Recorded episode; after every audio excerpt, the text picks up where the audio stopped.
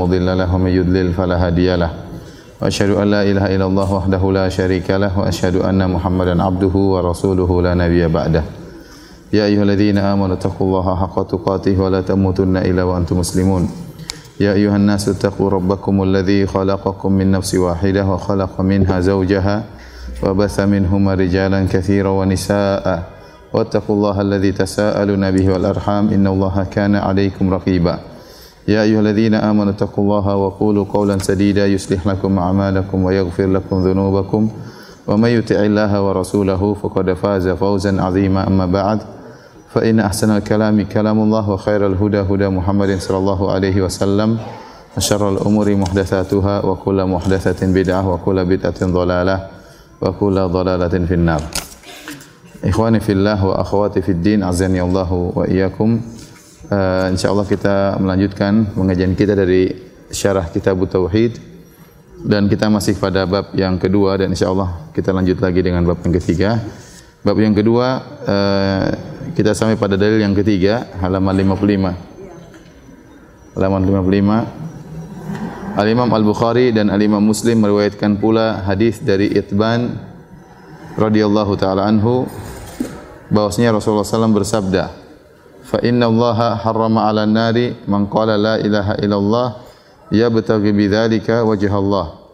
Sungguhnya Allah mengharamkan atas neraka orang yang mengucapkan la ilaha illallah dan dia berharap dengan mengucapkannya tersebut wajah Allah Subhanahu wa taala. Hadis ini uh, menjelaskan tentang keutamaan tauhid yaitu Allah mengharamkan neraka atas orang yang mengucapkan la ilaha illallah. Tetapi orang yang mengucapkan la ilaha illallah tersebut harus ikhlas. Harus ya betagi bidzalika wajah Allah. Jadi ada syarat. Di antara syarat mengucapkan la ilaha illallah yaitu mencari wajah Allah Subhanahu wa taala. Ini dalil bahwasanya tidak semua orang yang mengucapkan la ilaha illallah kemudian bermanfaat ya. Misalnya orang mengucapkan la ilaha illallah tidak mengerti maknanya ya. Misalnya seorang mengucapkan la ilaha illallah tapi dia tidak ikhlas ya. Betapa banyak orang yang mengucapkan la ilaha illallah tapi dia tidak memenuhi persyaratan. Contoh orang munafik mengucapkan la ilaha illallah tapi tidak ikhlas ya. Ya, ada orang gila juga bisa mengucapkan la ilaha illallah ya. Ya, ada orang juga mengucapkan la ilaha tidak mengerti maknanya, mengucapkan la ilaha tapi dia terjerumus dalam kesyirikan. Maka la ilaha illallah harus diucapkan dengan ikhlas ya karena Allah Subhanahu wa taala dan memahami maknanya. Ya, sehingga neraka diharamkan atasnya. Baik, kita lanjutkan dalil yang berikutnya, dalil yang keempat. Halaman 56 dari Abu Sa'id Al-Khudri radhiyallahu anhu bahwasanya Rasulullah SAW bersabda, "Qala Musa ya Rabbi" Nabi Musa berkata kepada Allah, "Ya Rabbku, alimni syai'an adzkuruka wa ad'uka bihi." Ya Rabbku, ajarkanlah aku sesuatu yang aku bisa berzikir kepadamu dengannya dan aku bisa berdoa kepadamu dengannya. Qala ya Musa, Kul ya Musa, maka Allah berkata, wahai Musa, Kul la ilaha illallah, katakanlah la ilaha illallah. Qala Rabbi, kullu ibadika yakuluna hadha. Nabi Musa berkata, ya Rabbku semua hambamu mengucapkan la ilaha illallah. Qala ya Musa, Allah berkata, wahai Musa, lau anna samawati sab'a wa amirahunna ghairi, seandainya langit yang tujuh dan seluruh penghuninya kecuali aku wal ardina sab'a fi kifatin dan juga bumi yang berlapis tujuh berada di daun timbangan wala ilaha illallah fi kifatin dan la ilaha illallah di timbangan yang lain malat bihinna la ilaha illallah maka akan lebih berat la ilaha illallah Hadis ini kembali menjelaskan tentang keutamaan la ilaha illallah. Jadi Nabi Musa alaihissalam meminta kepada Allah tentang satu zikir spesial yang dia ingin dengan zikir tersebut dia bisa berzikir kepada Allah dan bisa berdoa kepada Allah Subhanahu wa taala. Ternyata Allah mengajarkan la ilaha illallah. Waktu Allah mengatakan mengatakan wahai Musa ucapkan la ilaha illallah, Nabi Musa mengatakan ya Allah semua hamba-Mu tahu kalau yang ini. Aku ingin yang lebih spesial. Ternyata Allah menjelaskan tidak ada yang lebih spesial daripada la ilaha illallah. Jadi zikir yang terbaik, zikir yang terafdal adalah la ilaha illallah. Maka Allah menjelaskan seandainya langit yang tujuh dan bumi yang tujuh lapis diletakkan di satu timbangan dan la ilaha illallah di timbangan yang lain maka lebih berat la ilaha illallah. Hadis ini diperselisihkan tentang kesahihannya ya. Karena sebagaimana saya sebutkan halaman 57 ya dalam sanadnya ada seorang perawi yang bernama Darraj bin Sam'an Abu Samah dan Darraj bin Sam'an Abu Samah kalau meriwayatkan dari Abu Haytham maka ada perselisihan di kalangan para ulama tentang ke kredibilitas perawi ini ya. Intinya sebagian ulama mensahihkan, sebagian ulama menghasankan, sebagian ulama mendhaifkan hadis ini. Ya. Tetapi hadis ini maknanya dikuatkan dengan hadis yang lain sebagaimana dijelaskan oleh Al-Hafidh Ibn Kathir rahimahullahu taala dalam kitabnya Al-Bidayah wa Nihayah ya. Beliau menyebutkan ada hadis yang semakna dengan hadis ini. Lihat halaman 58 ya. Hadis tersebut yang disebut dengan hadis uh, Sahibul Bitaqah. Hadis orang yang memegang kartu yang menjelaskan tentang agungnya la ilaha illallah bahwasanya jika la ilaha illallah ditimbang maka sangat berat sekali bahkan lebih berat daripada langit dan bumi.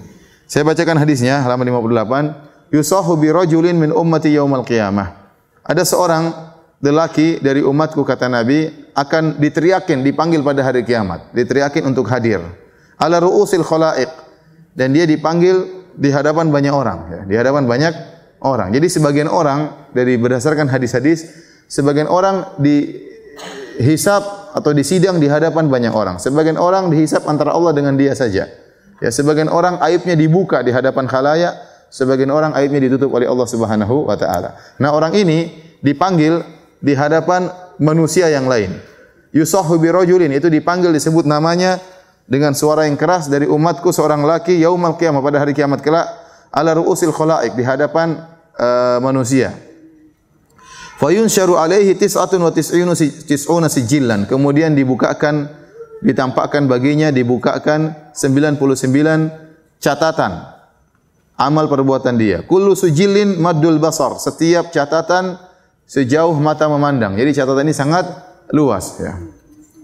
Thumma yaqulu Allahu azza wa jalla. Kemudian dia lihat catatan perbuatan dia dalam catatan tersebut.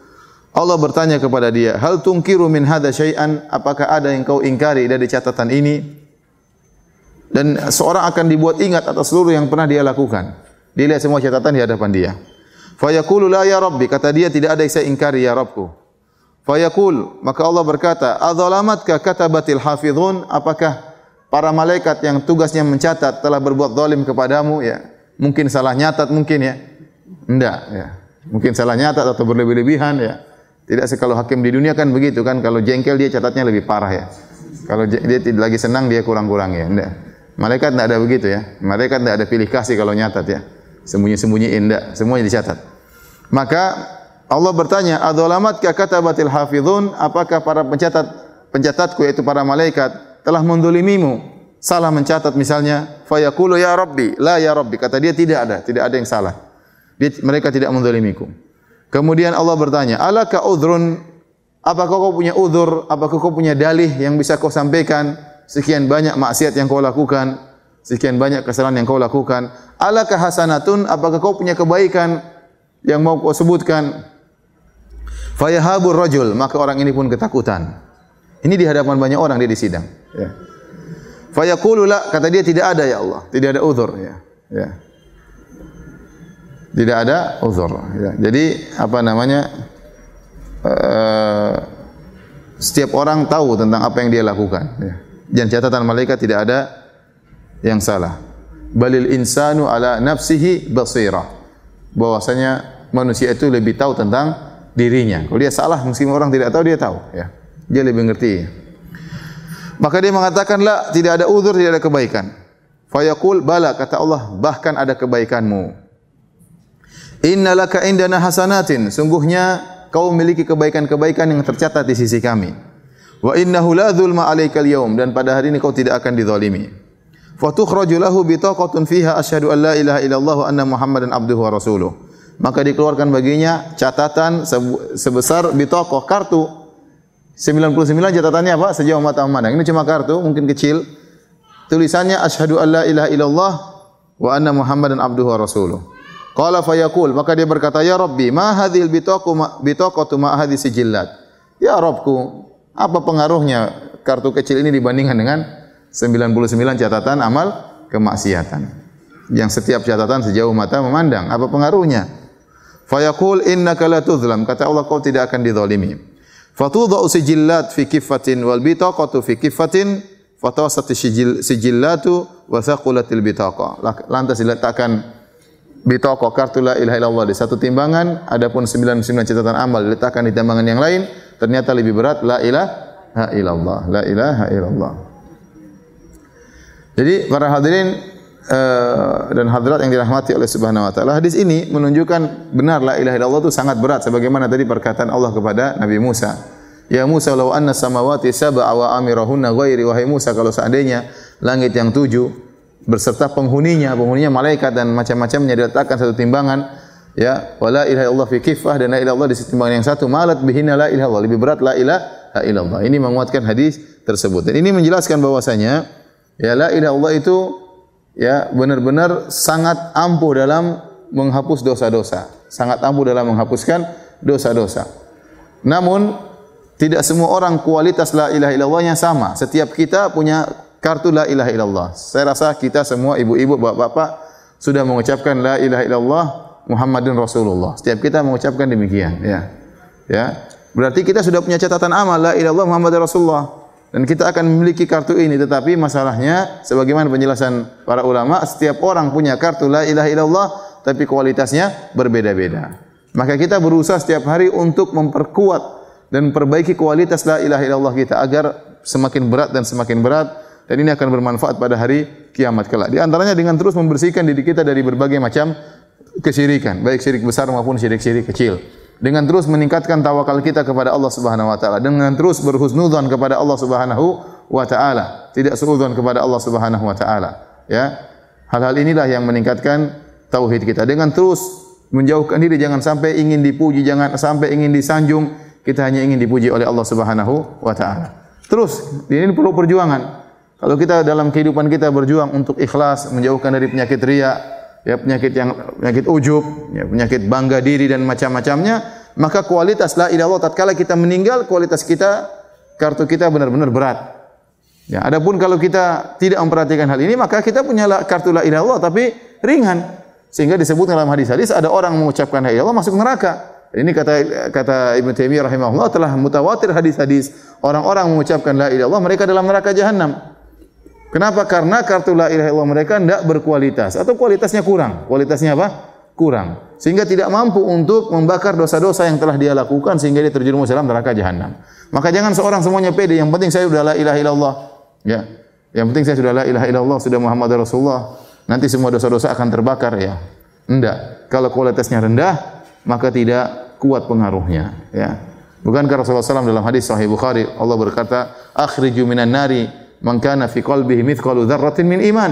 Keluarkan dari neraka jahanam orang yang dalam hatinya masih ada keimanan meskipun sebesar zarah orang ini mengucapkan la ilaha illallah. Dia muslim. Tapi dalam neraka jahanam tapi dalam neraka jahanam berarti la ilaha illallahnya enggak enggak kuat ya. Oke ibu-ibu dalam kehidupan sehari-hari berusaha untuk memperkuat kualitas la ilaha illallah, jangan suka ngerumpi ibu-ibu ya. Jadi ngerumpi itu mengurangi kualitas la ilaha illallah ya. Ya karena ibu-ibu itu paling suka ngerumpi ya. Paling suka ngerumpi dibandingkan bapak-bapak ya. Karena bapak-bapak banyak pikirannya, pikir utang, pikir ini macam. Ibu-ibu kurang kegiatan. Taib. Eh, kita lanjutkan ya. halaman 58 dalil yang kelima. Dalil yang kelima. Tirmidzi Al Imam Tirmidzi meriwayatkan hadis yang menurut beliau hadisnya hasan. Dari Anas bin Malik radhiyallahu anhu ia berkata Sami'tu Rasulullah sallallahu alaihi wasallam yaqul aku mendengar Rasulullah sallallahu bersabda Qala Allah Ta'ala Allah berfirman. Ini hadis qudsi. Hadis qudsi berarti Nabi meriwayatkan dari Allah Subhanahu wa taala. Hadis qudsi tidak seperti Al-Qur'an. Kalau Al-Qur'an kita baca ada pahala khusus satu huruf sepuluh kebaikan, alif lam mim alif sepuluh kebaikan, lam keba sepuluh kebaikan, mim sepuluh kebaikan. Adapun hadis qudsi maka dia seperti hadis yang lain, tidak memiliki ibadah dengan bertilawah hadis qudsi tersebut ya. Uh, Allah berfirman, "Ya bani Adam, wahai anak Adam, Lau ataitani bi qurabil ardi khotoya. Seandainya engkau datang menemuiku dengan dosa sebesar bumi ini. Thumma laqitani kemudian kau bertemu dengan aku la tusyriku bi syai'a kau tidak berbuat syirik kepadaku la ataituka bi qurabiha maghfirah maka aku akan datang menemuimu dengan pahala sebesar bumi ini pula ya. Baik.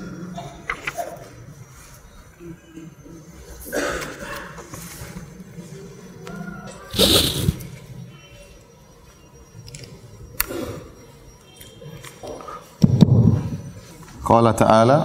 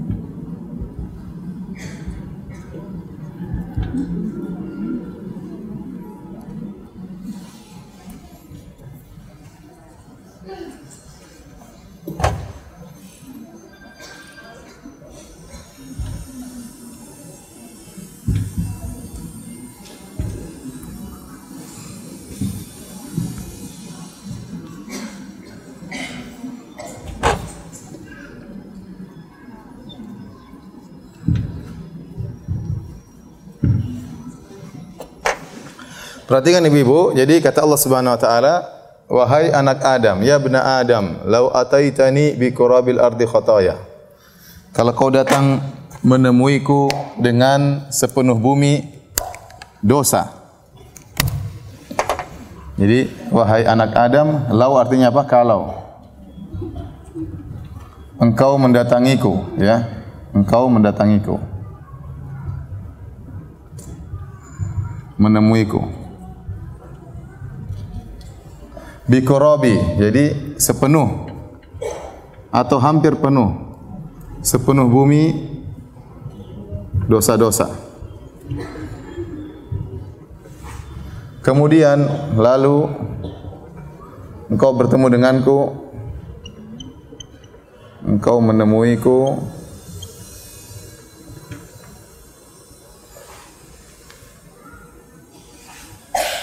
dalam kondisi la tusyrik tidak syirik. Padaku sama sekali. La ataituka maka aku menemuimu dengan sepenuh bumi ampunan.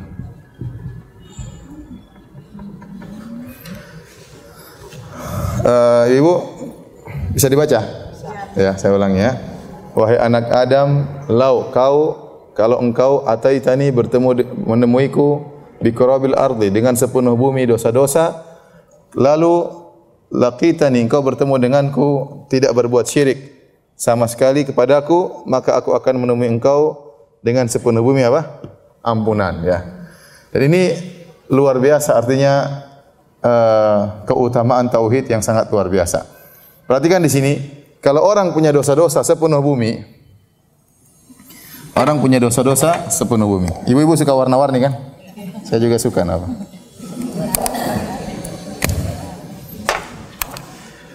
Orang-orang punya dosa sepenuh bumi. Kira-kira dosa besar atau dosa kecil?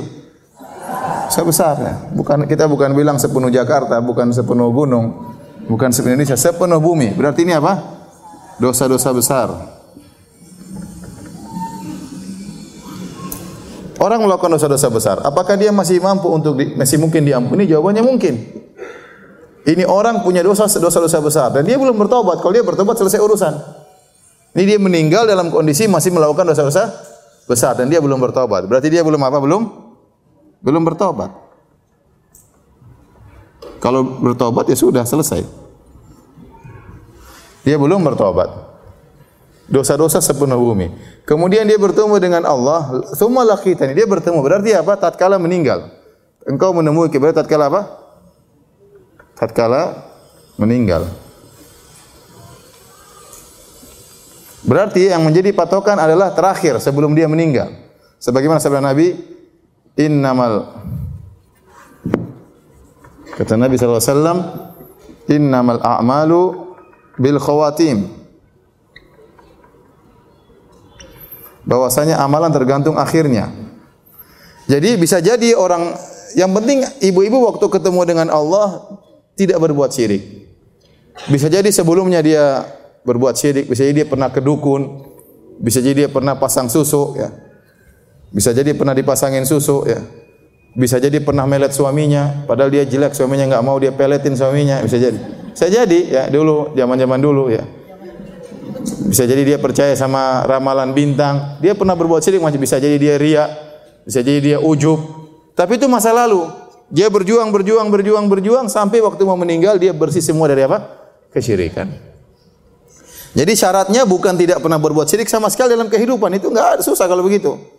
Tapi syaratnya yaitu tatkala bertemu dengan siapa? Allah. Paham?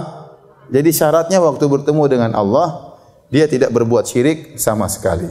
Berarti dia menjelang kematiannya benar-benar bersih dari syirik. Ria dia sudah tobat, ini sudah sobat pelet, sudah tobat dan lain-lainnya. Sama sekali. Maka kata Allah, la ataituka bi qurabiha maghfirah. Maka aku akan menemui engkau juga dengan mampunan sepenuh sepenuh bumi. Aku akan menemui engkau ampunan sepenuh bumi. Ya. Maka ada beberapa faedah dari hadis ini. Ya. Faedah-faedah dari hadis ini.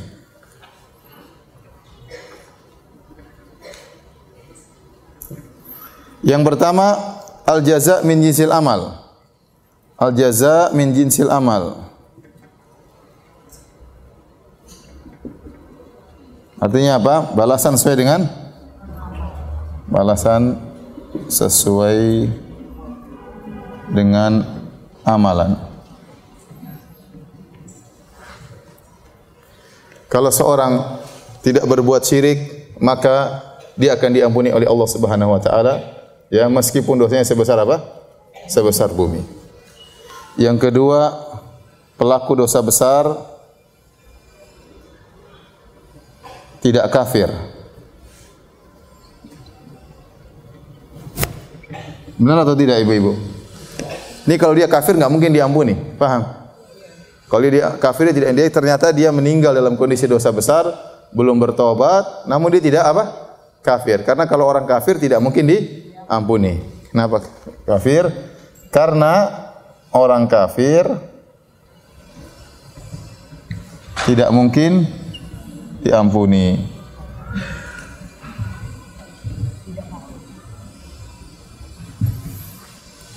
Berarti ini di sini bantahan terhadap khawarij yang mengkafirkan pelaku dosa besar. Orang khawarij mengkafirkan apa pelaku dosa besar. Orang melakukan dosa besar kata mereka kafir. Jawabannya ini tidak buktinya dia punya dosa banyak dia sampai, belum sampai derajat pada kekafiran. Orang zina mungkin dia kafirkan.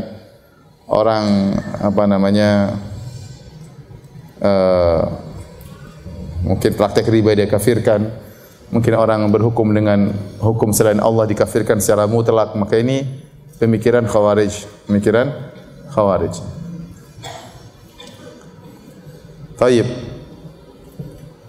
Kemudian yang ketiga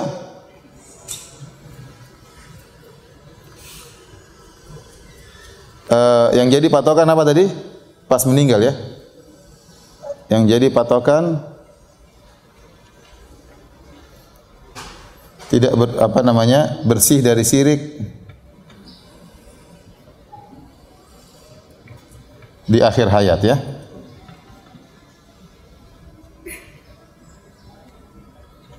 Tapi jangan bilang juga, Ustaz kalau gitu saya sekarang saya syirik-syirik saja nanti sebelum saya taubat terakhir ya. Enggak tahu tahu, tahu tewas lagi tengah jalan tewas. Sudah? Yang keempat pengampunan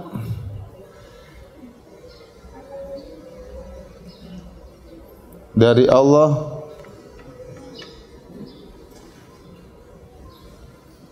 tidak harus tidak hanya dengan tobat.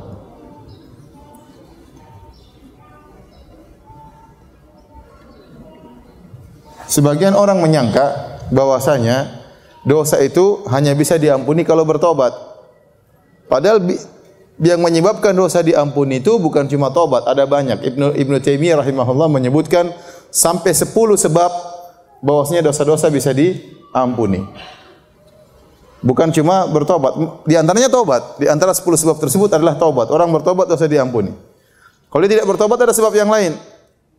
Contoh, dia melakukan amal soleh yang menggugurkan dosa seperti haji, seperti umrah. Dia tidak bertobat tapi kalau dia haji umrah bisa diampuni dosa dosa-dosanya.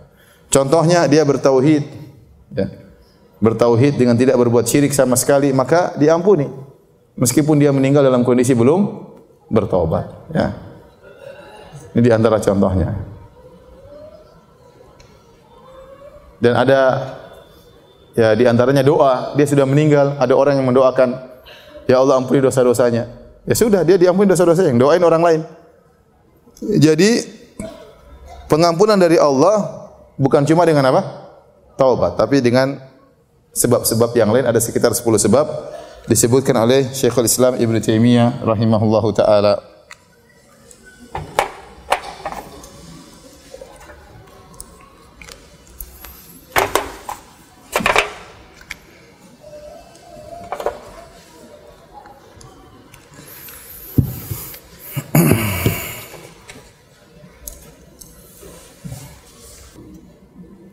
Sudah ibu-ibu? Kita lanjut? Lanjut ya.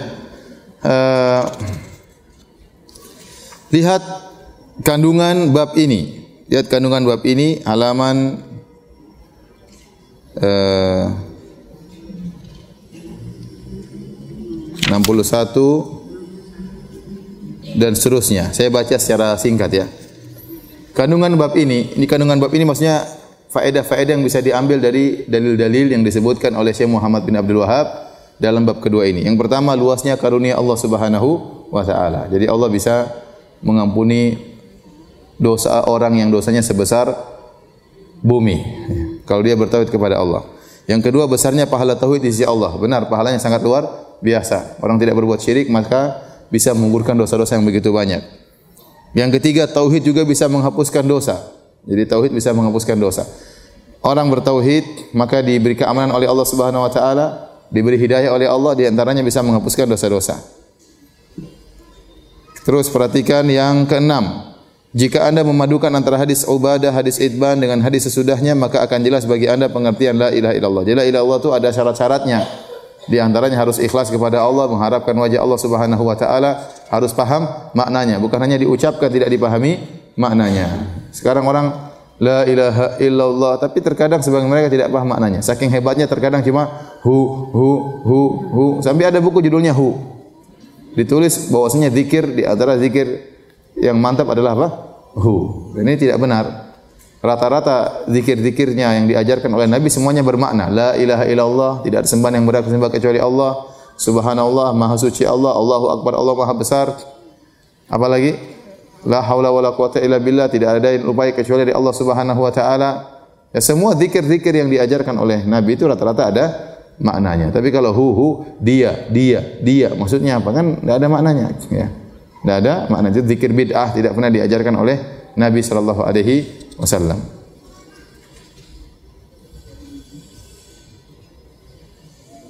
Baik, lihat halaman berikutnya 62. Yang 11, langit dan bumi itu ada penghuninya ya. Karena dalam hadis disebutkan seandainya langit dan seluruh penghuninya, berarti langit ada penghuninya. Ya. Yang ke-12 menetapkan sifat-sifat Allah apa adanya berbeda dengan pendapat Asy'ariyah ya. Orang-orang Asy'ariyah menolak sifat-sifat Allah dalam hadis disebutkan bahwasanya Allah berada di atas langit disebutkan Allah memiliki apa wajah ya kita beriman tapi wajah Allah tidak sama dengan wajah uh, manusia. Allah berada di atas langit Allah berada di atas langit bukan berarti Allah butuh kepada langit tidak justru langit yang butuh kepada Allah Subhanahu wa taala Allah berfirman, Inna Allah yumsikus samawati wal ardu antazula. Sungguhnya Allah memegang langit dan bumi agar langit dan bumi tidak tidak lepas, ya, tidak hilang, tidak bergeser. Ya, berarti langit dan bumi yang butuh kepada Allah, bukan Allah yang butuh kepada langit dan bumi. Karena mereka menolak Allah di atas langit, mereka mengatakan kalau Allah di atas langit berarti Allah butuh kepada langit yang di bawah. Kalau langitnya jatuh Allah ikut jatuh. Ini tidak benar. Tidak semua yang di atas butuh kepada yang di bawah. Ini sering saya ulang-ulang. Tidak semua yang di atas butuh kepada yang di bawah, tidak semua yang di atas lebih kecil daripada yang di bawah. Contoh sangat nyata antara langit dan bumi. Langit dan bumi, langit lebih lebih tinggi daripada bumi. Langit di atas bumi. Namun langit tidak butuh kepada bumi dan langit lebih luas daripada bumi, ya. Langit di atas bumi, langit lebih luas daripada bumi dan langit tidak butuh kepada bumi. Demikian juga Allah di atas langit, Allah tidak butuh kepada langit dan Allah tidak lebih kecil daripada langit itu tidak benar. Ya, itu tidak tidak benar. Kita beriman saja Allah di atas ya. Dan sering saya sampaikan itulah fitrah orang-orang Indonesia rata-rata kalau ada masalah mereka mengatakan kita serahkan kepada yang di atas. Enggak ada yang mengatakan kita serahkan kepada yang di mana-mana. Bi orang yang mana? Sudah sudah kita pusing ini gimana? Sudah serahkan aja kepada yang di mana-mana. Ada yang bilang gitu? Tidak ada. Seumur hidup saya enggak pernah dengar ngomong begitu. Orang Asy'ariyah mengatakan Allah tidak di atas, tidak di bawah dan tidak di mana-mana. Allah tidak di atas, tidak di bawah dan tidak di mana-mana. Tidak boleh bilang Allah di mana itu tidak boleh kata mereka. Ya. Ini pakai akal, ya, pakai akal. Ya, dalilnya tidak ada, pakai akal saja, logika, logika. Dan logika kita sangat lemah. Ya, Allah Maha Gaib, kita enggak tahu, maka kita hanya bisa tahu tentang Allah kecuali kalau yang Allah kabarkan. Kalau kabarkan begini-begini udah ente tunduk aja, otak ente enggak sampai. Ya. Makanya tidak saya bilang tadi fitrah tidak ada yang mengatakan Allah kita serahkan saja kepada yang tidak di atas dan tidak di bawah ya. Kalau ada yang begitu orang pasti ketawain. Sampai pernah ada seorang guru debat sama murid-muridnya, ya. Murid-muridnya bilang Allah di atas, gurunya bilang enggak. Sampai akhirnya dia mengatakan akhirnya dia bilang ya sudah, kita lihat saja nanti, ya. Jadi dia tunjuk ke ke atas. Jadi mulutnya tidak beriman, jarinya beriman, tunjuk ke ke atas.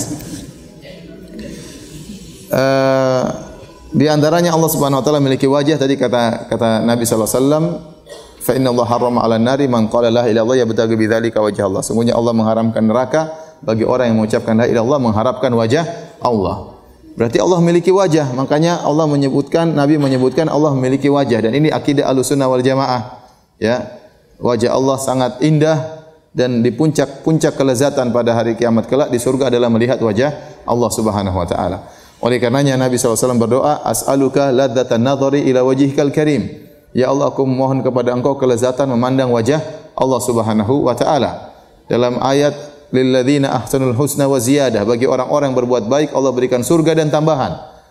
Dalam dalam hadis-hadis yang sahih dijelaskan tambahan tersebut adalah melihat wajah wajah Allah Subhanahu wa taala. Ada yang mengatakan Ustaz wajah tersebut maksudnya adalah zat Allah. Karena ada namanya majas part prototo atau apa gitulah ya. Menyebutkan sesuatu untuk mewakili seluruhnya. Seperti aku tidak melihat batang hidungnya. Batang hidungnya maksudnya seluruh badannya. Cuma batang hidung ada perwakilan dari seluruh uh, zat. Kata mereka demikian disebutkan wajah itu ya Ustaz bukan maksudnya wajah tapi perwakilan dari apa? Zat. Ini syubhat. Bagaimana bantahannya? Kita bilang bantahannya tidaklah wajah dijadikan perwakilan dari zat kecuali wajahnya benar-benar ada. Paham? Tidaklah wajah dikatakan perwakilan dari zat kecuali wajah itu benar-benar ada. Tidak mungkin kita bilang orang tidak punya hidung, kita bilang saya belum lihat batang hidungnya. Kita mengatakan batang hidung perwakilan dari tubuhnya karena memang dia punya batang apa? Batang hidung. Paham? Tidak tidaklah kita mengatakan orang yang suka mencuri dengan panjang tangannya kecuali benar-benar dia punya apa? Tangan panjang meskipun dia mencurinya tidak pakai tangan misalnya. Ya. Tetapi panjang tangan sebagai perwakilan dari mencuri karena dia benar-benar punya apa? Punya tangan. Paham Ibu? Paham ya? Jadi kita bilang Allah punya wajah dan wajah Allah tidak sama dengan wajah manusia. Kalau wajah Allah dilihat oleh manusia pada hari kiamat kelak di surga, maka mereka akan melupakan kenikmatan-kenikmatan surga yang lain karena begitu in, indahnya, begitu indahnya sehingga itu puncak kelezatan bagi penghuni surga melihat wajah Allah. Masa mau disamakan dengan wajah manusia? Dengan wajah ente, kalau dilihat saja bikin muntah kemudian. mau disamakan dengan wajah Allah Subhanahu wa taala. Jadi para hadirin kita bilang Allah kita beriman Allah di atas ya. Sudah enggak usah tanya gimana-gimana. Kita beriman Allah memiliki apa? Wajah Allah memiliki tangan. Allah yang bilang. Ente protes protesnya sama Al-Qur'an. Allah Al-Qur'an yang bilang. Allah punya wajah. Nabi bilang Allah punya wajah dan Nabi tidak pernah bilang sama sekali itu cuma kiasan, tidak pernah. Dan Nabi SAW waktu berbicara Allah di atas yang yang datang ada orang Arab Badui, ada, ada seorang yang dulu terkena eh, Al-Juwaini dalam bukunya dia menyebutkan ya dia dahulu mengingkari Allah di atas tapi dia merenungkan bahwasanya yang hadir dalam pengajian Nabi itu berbagai macam strata, berbagai macam level dari orang yang kota, dari orang kampung, dari orang Badui dan Nabi mengatakan Allah di atas tidak ada yang protes. Dan Nabi tidak pernah menjelaskan, oh maksud saya itu bukan di atas, tidak pernah. Ya. Kalau orang Arab Badui lihat Nabi tunjuk ke atas berarti berarti Nabi di atas. Kalau ternyata Allah tidak di atas, Nabi tunjuk ke atas berarti Nabi ngibul berarti. Bohong ya. Kata kata Nabi Allahumma syhad, ya Allah persaksikan. Nabi tunjuk ke atas. Nabi berdoa ke atas. Kemudian ternyata Allah tidak di atas berarti selama ini Nabi nipu dong. Berarti nipu. Oh itu yang paham Ya taib mungkin Nabi maksudnya kiasan yang paham orang-orang pintar, orang Badui yang baru masuk Islam gimana? Dia enggak ngerti, enggak terpikirkan ternyata itu hanya tipuan. Nah. Inilah yang buat sebagian ulama akhirnya dia sadar bahwasanya memang benar Allah di atas. Adapun logika-logika yang masuk dalam pikiran seorang, ya dulu Allah ada sebelum ada tempat dan sebelum ada waktu. Sekarang Allah tidak berkaitan dengan tempat dan waktu. Ini ini logika dari mana? Coba. Dan itu bisa dibantah. Sekarang Allah tidak punya hubungan dengan waktu. Terus gimana? Allah bicara dengan Nabi Musa tidak tidak ada hubungan dengan waktu. Yang benar saja. Allah turunkan ayatnya tidak ada hubungan dengan waktu. Terus maksudnya gimana tidak ada hubungan dengan waktu? Logika, logika yang akhirnya membuat mereka menolak-nolak sifat-sifat Allah, menolak-nolak ayat karena terjebak dengan logika yang itu tidak ada dalilnya. Itu hanya secara logika. Coba Allah tidak berkaitan dengan ruang dan waktu. Tapi biar tidak berkaitan dengan ruang, kita setuju. Tidak berkaitan dengan waktu maksudnya gimana? Maksudnya gimana? So Allah bicara Nabi Muhammad SAW, jadi Muhammad ada waktunya, Allah tidak ada waktunya. Gimana maksudnya? Tidak masuk akal. Bukankah Allah berdialog dengan Nabi Ibrahim, berbicara dengan Nabi Muhammad SAW, tatkala Isra Mi'raj, bertemu dengan Nabi Muhammad SAW, Allah berbicara dengan Nabi Musa, apa di tangan kanan wahai Musa, ya. terus gimana? Tidak berkaitan dengan waktu, sementara mereka berjalan di dalam waktu. Ya. Terus apa, apa, kenapa bikin kaedah yang aneh-aneh, yang akhirnya seorang pun tidak paham apa yang dia ucapkan. Tolong jelaskan kepada saya apa maksudnya Allah tidak berkaitan dengan waktu. Kalau ngomong sama Nabi Musa terus gimana maksudnya? Tidak bisa. Jadi dengan terjebak dengan logika-logika filsafat, akhirnya menolak ayat-ayat dan hadis-hadis yang menjelaskan tentang sifat-sifat Allah. Ya. Padahal logika-logika tersebut tidak ada dalilnya, tidak ada dalilnya. Ya, dan sing saya sampaikan, Allah di atas bukan berarti Allah butuh, bukan berarti Allah perlu dengan tempat, tidak ya. Ya, Allah tidak perlu dengan tempat. Ini bahasanya tersendiri. Tapi kita lanjutkan bab ketiga. Sudah apa lanjut? Hah? Kalau sudah hang kasih tahu ya.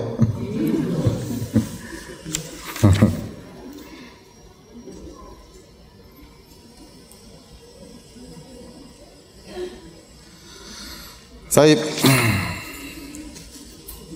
Kita lanjutkan. Bab yang ketiga, man haqqaqa tauhid dakhala al-jannata bi ghairi hisab.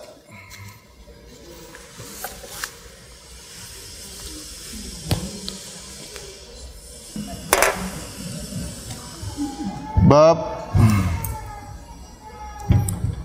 Man haqqaqa tauhid.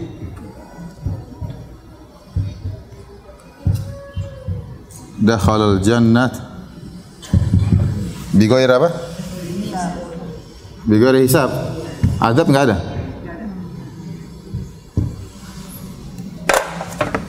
Artinya ya barang siapa man artinya apa? Barang barang siapa? Yang mentahkik mentahkik itu apa ya? Memantapkan. Memantapkan. Itu terjemahnya apa? Ah ya benar memurnikan. Lebih keren memurnikan saya yang terjemahin padahal ya tauhid maka dia masuk surga Bigoir artinya tanpa. Tanpa hisab. Bab ini kelanjutan dari bab sebelumnya. Bab sebelumnya judulnya apa? Fadlu tauhid wa ma yukaffiru minadz. Keutamaan tauhid dan di antaranya adalah menghapuskan dosa dosa-dosa. Kalau itu keutamaan umum, orang yang bertauhid secara umum dosa-dosanya diampuni, secara umum dia akan mendapatkan ketenangan, ketenteraman. Ini ahli tauhid yang lebih spesial lagi.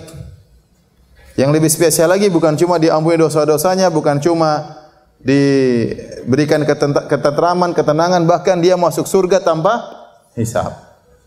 Berarti bab ini, ini bab nomor berapa? Nomor tiga ya? Bab tiga. Jadi bab tiga adalah lebih spesifik, lebih spesial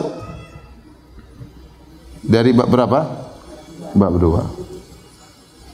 Hmm. Kalau bab dua itu umum, bab tiga ini lebih khusus. Derajat yang lebih lebih tinggi. Masuk surga tanpa adab dan tanpa hisab. Nah, masuk surga di sini disebutkan tanpa hisab, ya. Masuk surga ada beberapa model. Ya. Surga ada berapa model? Pertama, ya, pertama langsung tanpa hisap. Kalau tanpa hisap sudah otomatis tanpa azab. Tanpa azab otomatis. Yang kedua uh, dengan hisap. Dengan apa?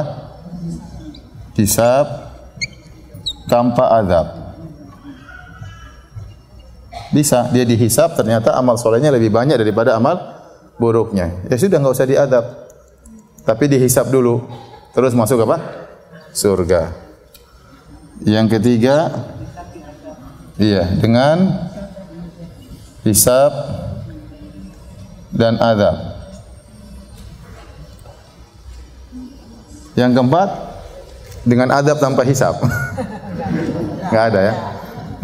Adab dihisab dulu. jadi eh, tapi ujung-ujungnya dia masuk apa? Surga. Ujung-ujungnya dia masuk surga. Ya.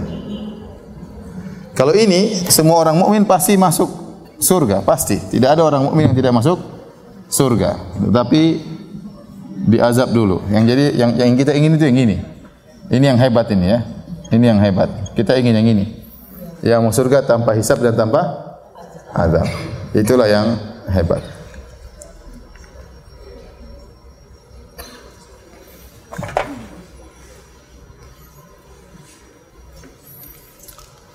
Tapi ibu-ibu, hisab juga ada dua ya. Hisab ada dua model. Yang satu namanya al-ardu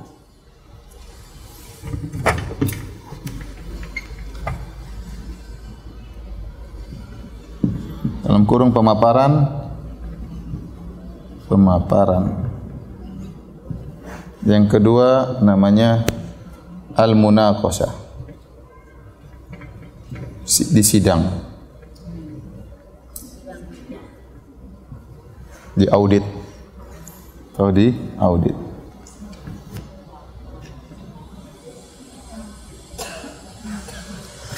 Yang kalau pemaparan ini orang-orang soleh ya.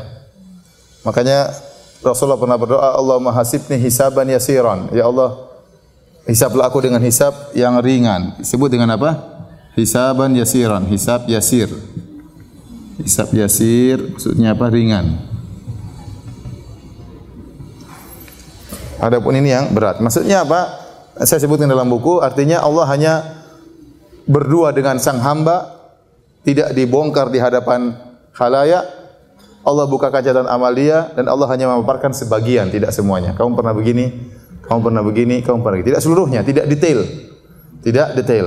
Setelah sang hamba mengakui seluruh yang tercatat, maka Allah mengatakan dahulu di dunia saya tutup aib-aibmu, sekarang saya ampuni dosa dosa-dosamu. Ini yang disebut yang apa? yasir. Ya, kita semoga dihisap dengan model begini. Ya. Kalau enggak enggak usah dihisap lebih bagus ya. Langsung nyelonong ya masuk surga. Yang parah yang ini. Disidang oleh Allah, diaudit oleh Allah kata Nabi sallallahu alaihi wasallam, "Man hisab udzib." Barang siapa yang disidang oleh Allah, diaudit, maka dia pasti terazab. Terazab dia dengan dua sisi. Terazab tatkala di audit, tatkala di sini dia sudah terazab, yang kedua dia akan diazab juga di di neraka.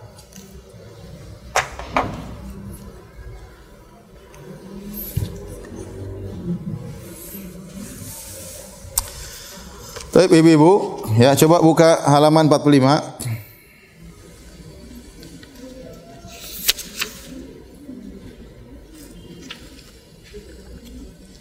Allah Subhanahu wa taala berfirman, "Fa amma man utiya kitabahu bi yaminihi, fasawfa yuhasabu hisaban yasira." Adapun orang yang diberikan catatan amal dengan tangan kanannya, dari dari sebelah kanannya, fasawfa yuhasabu hisaban yasira, maka dia di, akan dihisap dengan hisap yang ringan. Wa yang qalibu ila ahlihi masrura maka dia akan pulang kepada keluarganya dengan gembira. Ya kenapa dia gembira? Karena dia telah menerima raportnya pada hari kiamat dengan tangan kanan. Berarti dia berhasil dia berhasil. Jadi sebenarnya catatan amal itu raport. Kita akan terima nanti pada hari kiamat kelak. Dalam ayat yang lain dia berkata ha umqra'u kitabiyah. Kata dia bacalah catatan amalku. Dia bangga. Kenapa? Dia sudah berhasil? Saatnya dia gembira. Saatnya dia gembira, saatnya dia bangga. Karena selama ini dia telah lulus ujian tatkala di di dunia. Maka dia buka, dia gembira, dia buka, dia bilang, "Ha umqra'u kitabiyah." Silakan baca catatan amalku. Inni dzanantu anni mulaqiyah. Saya waktu di dunia dulu tahu bahwasanya pasti akan bertemu dengan Allah. Fa huwa fi isyatir radiyah. Maka dia akan berada dalam surga dengan penuh kehidupan yang dia sukai. Fi jannatin aliyah. Di surga yang tinggi kutufu hadaniyah, tinggi surga tetapi buah-buahannya mudah untuk diraih rendah. Ya. Kulu washrabu hani'an bima aslaftum fil ayyamil khaliyah, makan dan minum kalian dengan senang-senang karena amal soleh kalian yang kalian lakukan tatkala di, di dunia. Wa amma man utiya kitabahu bishimali. Adapun orang yang menerima catatan amal dengan tangan kiri. Ya. Fa yaqulu ya laitani lam uta kitabiyah. Seandainya aku tidak diberi catatan amalku. Walam adri ma hisabiyah. Sebenarnya aku tidak tahu, aku tidak dihisap. Tapi aku dihisap. Ya laitaha kanatil qadiyah. Seandainya saya mati, ternyata tidak tidak mati, dia hisap ada lanjutannya. Ya. Ma aghna anni mali, hartaku yang aku kumpulkan tidak ada manfaatnya. Ya. Dan dia hanyalah menyesal tatkala menerima raportnya dengan tangan tangan kiri ya. Dalam ayat yang ini fa amma man utiya kitabahu bi yamini fa sawfa yuhasabu hisaban yasira wa yanqalibu ahli asila ilhi masrura. Wa amma man utiya kitabahu wara'a dhahri fa sawfa yad'u thubura wa yasla sa'ira innahu dhanna alla yahur bala innahu inna rabbahu kana bihi basira. Kata Allah adapun orang yang menerima catatan amal dari belakang dari kiri dari belakang ya. Fa sawfa yad'u thubura wa yasla sa'ira ya. Innahu kana fi ahlihi masrura. Kata Allah dia akan berteriak-teriak mengumpat-ngumpat dirinya dahulu di dunia dia senang-senang kata Allah. Innahu kana fi ahli masrura. Di dunia dia senang-senang. Ya. Innahu dhanna alla yahur. Dulu dia menyangka tidak bakalan kembali kepada Allah. Bala inna rabbahu kana bihi basira. Takkan tapi Allah mengetahui melihat apa yang dia lakukan. Jadi orang yang bertauhid di dunia dia hidup khawatir. Khawatir bertemu dengan Allah maka dia pun beramal soleh dengan sebaik-baiknya. Adapun orang-orang yang diberi catatan dengan tangan kiri, maka di dunia dia hidup senang-senang. Seakan-akan dia tidak akan dihisap. Dia tidak peduli. Ya. Berfoya-foya. Orang Islam tidak demikian.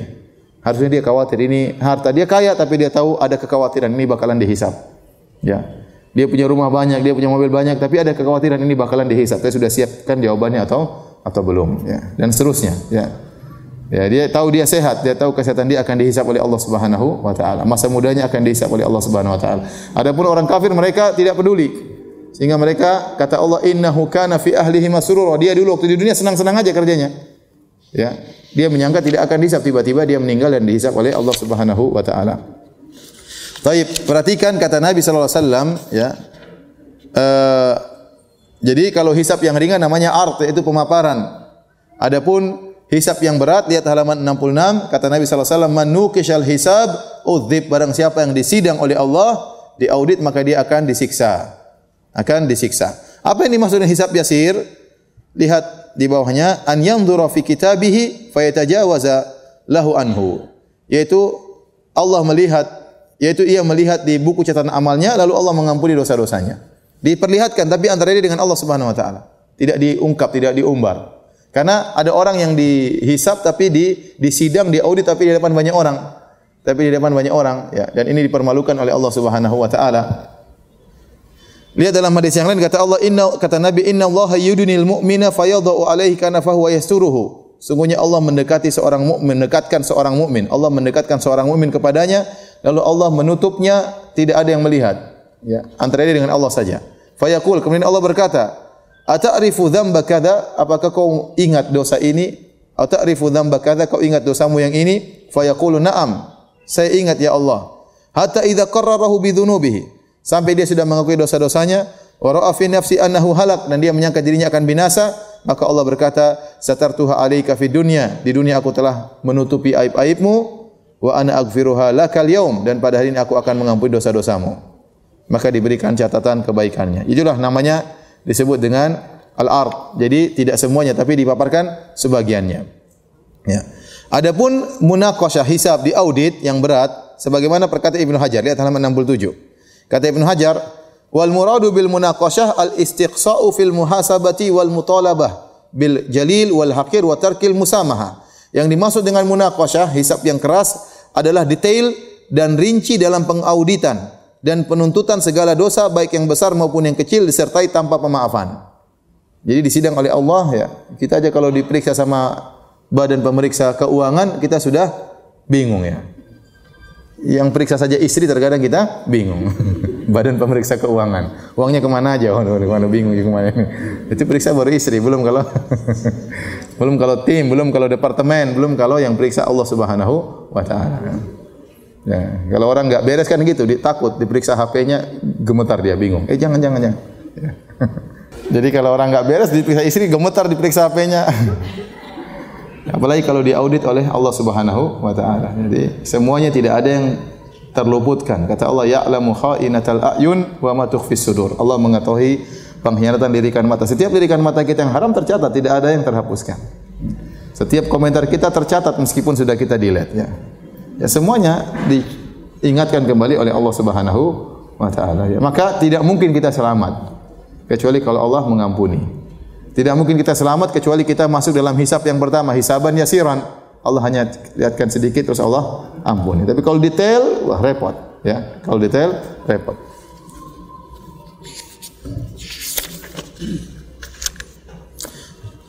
Taib. Jadi uh, Lihat halaman 68. Bab ini merupakan penyempurna dari bab sebelumnya karena di antara keutamaan tauhid yang paling utama adalah menjadikan orang memurnik yang orang yang memurnikannya bisa masuk surga tanpa hisab dan tentunya jika tanpa hisab lebih utama lagi tanpa tanpa azab ya. Tanpa azab. Karena Allah Subhanahu wa taala sebutkan lihat halaman 68 juga dalam ayat kata Allah dalam surat uh, Fatir kata Allah Subhanahu wa taala Thumma awrafna al-kitab alladhi istafaina min ibadina.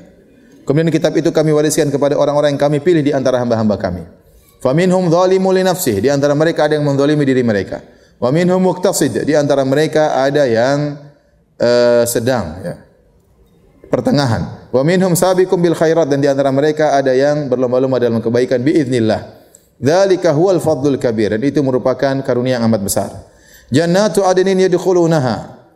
Ya, mereka masuk dalam surga yang kekal yuhallawna fiha min asawira min dhahab di mana mereka dihiasi dengan gelang-gelang yang terbuat dari emas wa lu'lu'a dan juga uh, dari uh, mutiara wa libasuhum fiha harir dan pakaian mereka terbuat dari sutra. Jadi perhatikan dalam ayat ini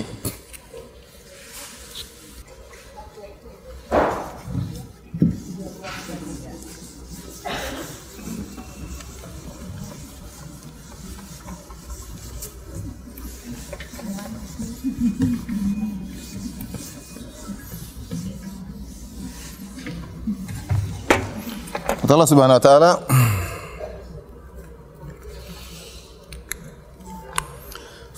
kata Allah, "Thumma aurathna al-kitab al-ladina min ibadina." Kata Allah, "Thumma aurathna al-kitab." Kemudian kami wariskan Al-Qur'an kepada hamba-hambanya, hamba-hamba yang kami pilih. Al-ladina min ibadina.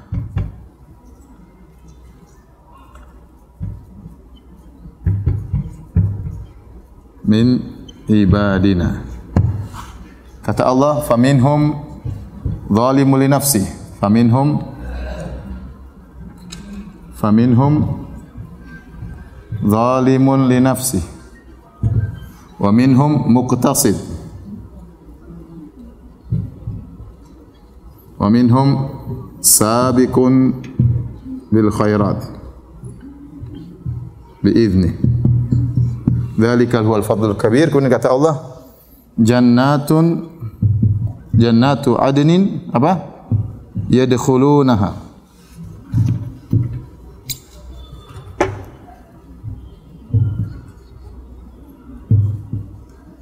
Yuhallawna fiha min asawir min dhab dan seterusnya. Dan sini ibu.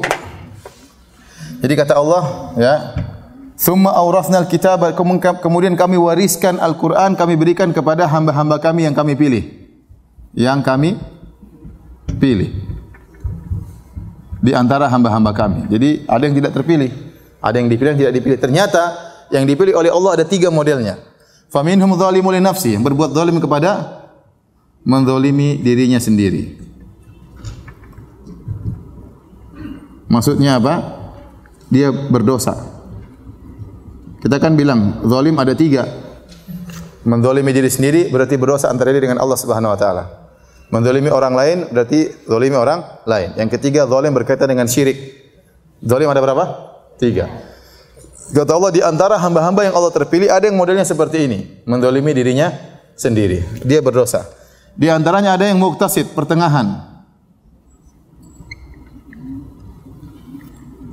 Dan di antaranya ada yang berlomba dalam kebaikan, selalu dalam kebaikan. Para ulama tatkala menjelaskan tiga model ini, mereka menjelaskan di antaranya yang dimaksud dengan zalimun li nafsi yaitu orang yang dia terjerumus dalam dosa-dosa, terjerumus dalam dosa, dosa-dosa. Dia melakukan kebajikan, melakukan kewajiban, melakukan sunnah, tapi dia banyak dosanya. Dia terjerumus dalam apa? Dosa-dosa. Yang kedua muktasid yaitu orang yang Secara umum dia hanya melakukan kewajiban saja, mungkin sunnah-sunnah ada tapi sedikit. Dia hanya perhatian sama kewajiban, tapi seluruh keharaman dia tinggalkan. Kalau yang ini enggak, ini kewajiban dia lakukan, keharaman juga dia kerjakan. Paham? Yang pertama ini dia kewajiban dia kerjakan, keharaman juga dia kerjakan. Yang ini dia kewajiban dia kerjakan, keharaman dia tinggalkan seluruhnya. Dia tinggalkan ya dosa-dosa kecil tidak dianggap. Maksudnya secara umum kita bicara secara global. Tidak mungkin ada orang juga wajib saja, tidak ada. Pasti dia wajib pada sunnahnya. Tapi secara global dia melakukan kewajiban-kewajiban dan seluruh keharaman dia tinggalkan. Yang ketiga dia melakukan kewajiban dan sunnah-sunnah dan dia meninggalkan keharaman dan makruh-makruh. Sabiqun bil khairat. Atau kita tulis ya, biar enggak lupa. Yang pertama tadi apa? Yang ini apa? Melakukan kewajiban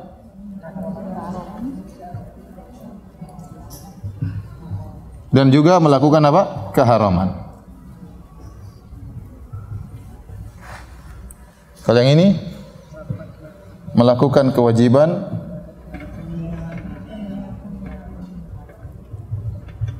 namun meninggalkan keharaman.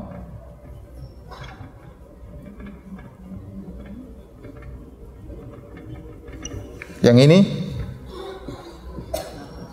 melakukan kewajiban dan sunnah-sunnah meninggalkan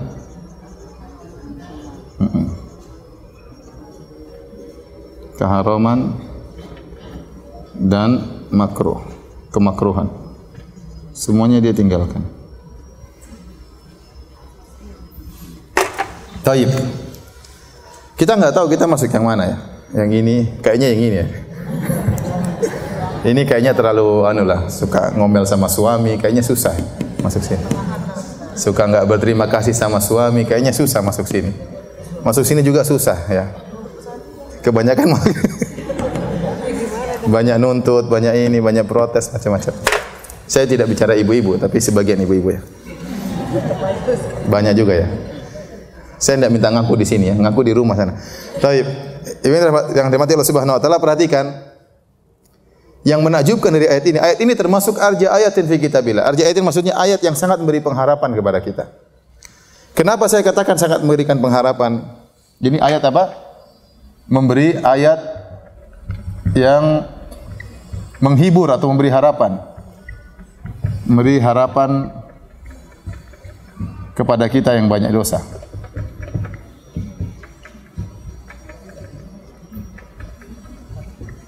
Kenapa? Karena ternyata di antara hamba-hamba yang Allah pilih bukan cuma yang model ketiga dan bukan cuma model yang kedua. Faham? Ada hamba-hamba juga yang modelnya seperti ini. Artinya meskipun dia banyak dosa tapi Allah ampuni.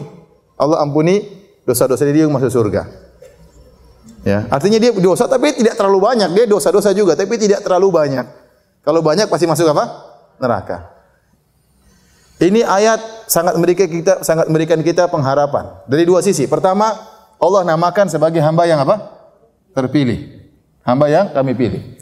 Yang kedua Allah mengatakan dia setelahnya jannatu adnin mereka itu masuk dalam surga Aden. Allah menggunakan waul jamaah. Ini maksudnya waw al jamaah. Kalau artinya itu kata ganti banyak orang. Kata ganti banyak orang. Sehingga wow ini jadi mereka artinya apa? Mereka. Mereka ini mencakup ketiga-tiganya. Jadi mereka ini mencakup ini, mencakup ini dan mencakup apa? Ini. Ternyata masuk surga tiga-tiganya. Bukan cuma yang nomor tiga. Ini jelas masuk surga. Ini jelas. Ini juga caranya masuk ikut ikut masuk surga. Maka ini ayat yang sangat memberikan kita harapan Kalaupun kita tidak yang di sini atau di sini paling tidak yang mana? di sini. Makanya jangan suka ngomel sama suami. Ya. Paham? Ya. Karena perempuan tu kalau mau surga gampang. Yang penting taat sama suami. Apa kata Nabi sallallahu alaihi wasallam? Idza shallatil mar'atu khamsaha. Kalau seorang wanita salat lima waktu. Wa shamat syahraha. Hanya puasa lima waktu, enggak usah salat rawatib, enggak usah salat duha, enggak usah salat tahajud. Percuma tahajud jalan tapi ngomel sama suami terus percuma. Ya. Jadi salat lima waktu aja, enggak usah salat tahajud, enggak usah salat rawatib, enggak usah salat duha. Puasa Ramadan aja, enggak usah puasa Asyura, tidak puasa Muharram, enggak usah. Ya. Kemudian apa namanya hafizat farjah, dia jaga kemaluannya. Yang penting yang keempat wa ataat ba'alaha, dia taat sama suaminya. Ini yang paling penting. Ya. Jadi ibu-ibu, saya kalau masuk surga kata kilalah dikatakan kepadanya udkhilil jannata min ayyi babil jannati syi'ti. Masuklah kau surga dari pintu mana saja yang kau kehendaki. Karena dia bebas masuk mana. Karena saking hebatnya dia. Jadi cara masuk surga ibu-ibu enggak usah salat rawatib enggak usah. Enggak usah salat apa? Tahajud. Enggak usah salat sunat apa? Salat apa lagi? Salat taubat enggak usah. Salat aja enggak usah. Yang penting waktu. Puasa enggak usah puasa sunnah. Enggak usah puasa Daud enggak usah puasa yang penting Ramadan puasa. Yang penting taat sama suami. Itu yang paling penting itu sudah bisa buat ibu masuk surga dari mana saja yang ibu kehendaki. Tapi kalau ngomel sama suami, merendahkan suami, mencak-mencak sama suami, waduh.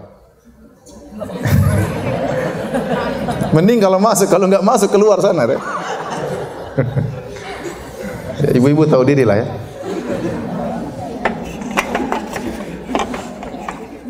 Jadi ibu-ibu, inilah kata para ulama, inilah sabiqun bil khairat inilah yang masuk surga tanpa adab dan hisab. Inilah yang masuk surga tanpa hisab. Kenapa? Mereka luar biasa. Bukan hanya wajib-wajib yang mereka kerjakan, sunnah-sunnah juga mereka kerjakan. Bukan hanya haram-haram yang tinggalkan, makruh-makruh juga mereka tinggalkan. Apa mereka tidak pernah berdosa? Mereka pernah berdosa, tapi mereka segera beristighfar. Kita bicara secara global, secara umum begitulah kebiasaan mereka. Terkadang mereka salah, tapi mereka segera kembali. Semangat bukan cuma yang wajib saja, sunnah juga mereka kerjakan. Bagaimana kalau seorang wanita solat lima waktu, tahajud juga jalan, zikir pagi petang jalan, waktunya duha solat duha, terus ramah sama suami, baik sama suami, mijit suami, wah luar biasa. Langsung sini. Hmm? Langsung sini. Paham ibu? Saya tidak butuh paham, saya butuh praktek. Saya butuh praktek. Demikian saja ibu-ibu kajian kita pada kesempatan hari ini. Mudah-mudahan ibu-ibu menjadi wanita-wanita solehah, masuk surga tanpa hisab dan tanpa adab, bersanding dengan suami yang tercinta. Ya. Tidak usah tanya jawab ya. Sampai sini saja. Wabillahi taufiq wal hidayah. Assalamualaikum warahmatullahi wabarakatuh. Sudah, sudah. Hah? Bukannya sudah ditutup. Tapi ibu-ibu ngeyel biar kenapa? Ibu-ibu tuh ngeyel. Sudah itu enggak mau. Ngeyel sama saya enggak apa-apa, tapi jangan ngeyel sama suami, ibu-ibu. Mau diapa lagi? Demikianlah wanita. Kurang akalnya dan kurang agamanya. Bapak-bapak lihat nggak ada yang protes. Ibu protes. Benar, saya ini contoh saja, contoh nyata kan. Bapak nggak protes. Pertanyaan nggak ada dari bapak-bapak lihat. Ibu semua pertanyaan nggak berhenti berhenti. Sudah disiung dari tadi nggak berhenti. Jalan terus pertanyaan.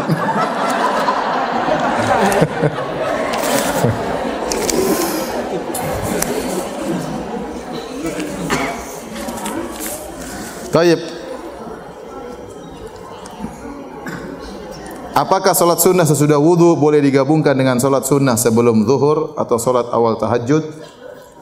Uh, Wallah alam ya. Jadi ada solat yang memang dia maksudan maksudatun li dzatiha. Jadi memang di, diinginkan solat itu tersendiri. Ada solat maksud li ghairihi. Dia dimaksudkan untuk yang lainnya. Contoh seperti solat tahiyatul masjid. Solat tahiyatul masjid itu intinya sebelum anda duduk anda solat. Kata Nabi, "Idza dakhala ahadukumul masjida fala yajlis hatta yusalli rak'atain." Jika salah seorang dari kalian masuk masjid, maka janganlah dia duduk sampai dia solat dua rakaat. Jadi maksudnya yang penting anda sebelum sebelum duduk sudah solat dua rakaat. Nah, Berarti dia maksudnya bukan maksud zatnya tapi maksud yang lain. Jadi kalau ada orang gabungkan solat tahiyatul masjid dengan uh, solat qobliyah misalnya, enggak jadi masalah. Niatnya solat qabliyah, niatnya bukan solat tahiyatul masjid. Niatnya solat apa? Qobliyah. Maka dia otomatis sudah mendapatkan tahiyatul masjidnya. Sama seperti puasa Senin Kemis. Senin Kemis itu yang penting dia waktu diangkat catatan amal pada hari Senin Kemis, maka dia sedang ber, berpuasa. Ya. Jadi seandainya kalau ada orang, Ustaz saya maunya kodok Ramadan pada Senin Kemis saja. Ya tidak apa, tidak jadi masalah. Tidak jadi masalah. Itu artinya digabungkan. Tetapi pahalanya tetap satu puasa satu hari. Paham? Sama orang yang solat qobliyah, niatnya qobliyah, dia sudah gugur kewajiban tahiyatul masjid, tapi tetap dapat pahalanya pahala dua rakaat. Jangan dipahami digabungkan berarti dapat empat rakaat. Ya. Nah kalau anda misalnya habis wudhu, pingin solat khusus wudhu, Ya karena dalam hadis Bilal mengatakan tidaklah saya bersuci kecuali saya salat dua dua rakaat. Nah, kalau Anda langsung tidak salat wudu tapi langsung niat tahiyat uh, tahajud, ya sudah berarti dapat pahalanya itu saja. Ya, tapi Anda sudah benar setiap habis salat, sebelum wudu Anda sudah salat dan pelaksanaan sudah benar. Tapi kalau Anda pisahkan dua, saya ingin apa? Uh, dua rakaat wudu dulu baru kemudian tahiyat maka pahalanya bertambah. Pahalanya bertambah. Tapi seandainya langsung dia tidak perlu solat sunnah wudu langsung dia tahajud, ya maka sudah benar dia sudah melaksanakan solat setelah wudu. Ya, tapi pahalanya tidak sama dengan kalau dia pisahkan. Ya, wallahu alam bisawab. Ustaz, bagaimana hukumnya orang berbaiat kepada suatu organisasi Islam? Apakah termasuk kategori dasar syirik? Tidak berbaiat. Apa isi baiatnya? Apa isi? Baiat itu intinya intinya sumpah. Sumpah setia. Sumpah setia yang paling benar dibangun di atas Al-Quran dan Sunnah. Adapun sumpah setia terhadap suatu organisasi atau satu perkumpulan yang tidak dibangun di atas Al-Quran dan Sunnah berarti salah. Berarti salah. Berarti dia bersumpah atas sesuatu yang tidak belum tentu benar. Belum tentu benar. Ya. Tapi kalau kita bersumpah misalnya sumpah setia terhadap satu negara, tapi di atas Al-Quran dan Sunnah nggak jadi masalah. Ya, karena bisa jadi kita bersumpah setia kepada sesuatu organisasi ternyata aturannya melanggar Al-Qur'an dan Sunnah maka tidak wajib kita taati. Tidak wajib kita taati karena la ta'ata li makhluqin fi ma'siyatil khaliq. Tidak ada ketaatan dalam berangka bermaksiat kepada Allah Subhanahu wa taala. Namun saya ingatkan banyak bayat-bayat yang tidak benar, bayat terhadap uh, organisasi tertentu, terhadap kelompok tertentu seperti bayatnya Islam Jamaah. Islam Jamaah bayat kepada imamnya, yang tidak bayat dianggap kafir. Ini ngawur seperti ini. Yang tidak bayat terhadap dianggap kafir. Ya. Imamnya saja belum tentu benar ya. Kemudian dia bayat terhadap imamnya, yang di luar imamnya dianggap kafir. Ini bayat-bayat yang bid'ah kalau sampai pada tingkat derajat ini. Adapun hanya sekedar bersumpah misalnya kita bertekad untuk ini. Nah, jadi masalah yang penting dibangun di atas Al-Qur'an dan Sunnah.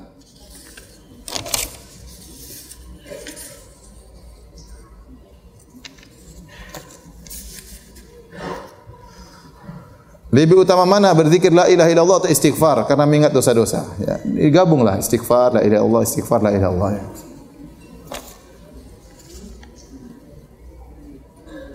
Apa yang dimaksud dengan fitnah kubur, fitnah dajjal? Jadi dalam kuburan ada dua, ada fitnah kubur, ada adab kubur. Fitnah kubur itu pertanyaan, fitnah itu artinya ujian. Itu pertanyaan mungkar dan nakir itu namanya fitnah kubur. Jadi kita berlindung dari fitnah kubur, dari adab kubur. Artinya tatkala kita ditanya kita bisa jawab. Kemudian kalau uh, adab kubur kita pun terlindung ya. ya. Jadi berlindung dari dua-duanya ya. Fitnah dajjal ya tadi fitnah dajjal itu fitnah dajjal akan muncul dan dia akan menguji manusia. Sebagian orang imannya lemah akan ikut dajjal.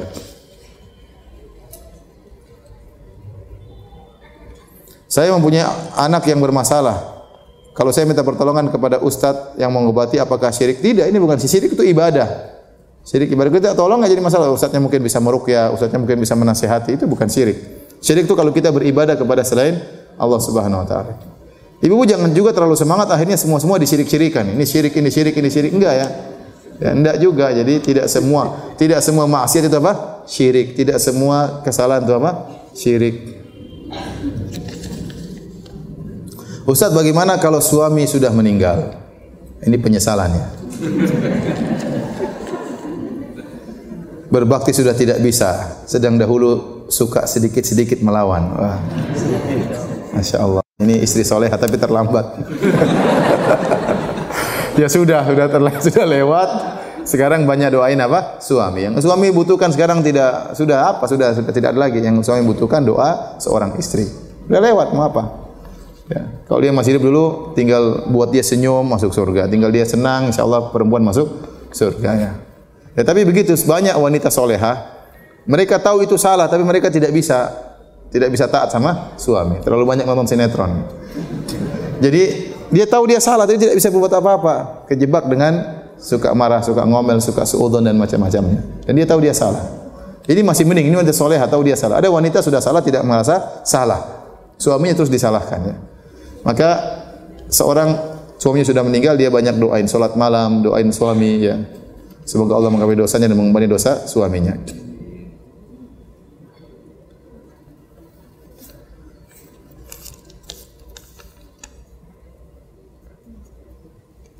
Ustaz, bagaimana dengan orang munafik yang Allah janjikan mereka kekal dalam neraka? Apakah kalimat tauhid mereka tidak berarti? Iya, karena mereka mengucapkan kalimat tauhid tidak ikhlas.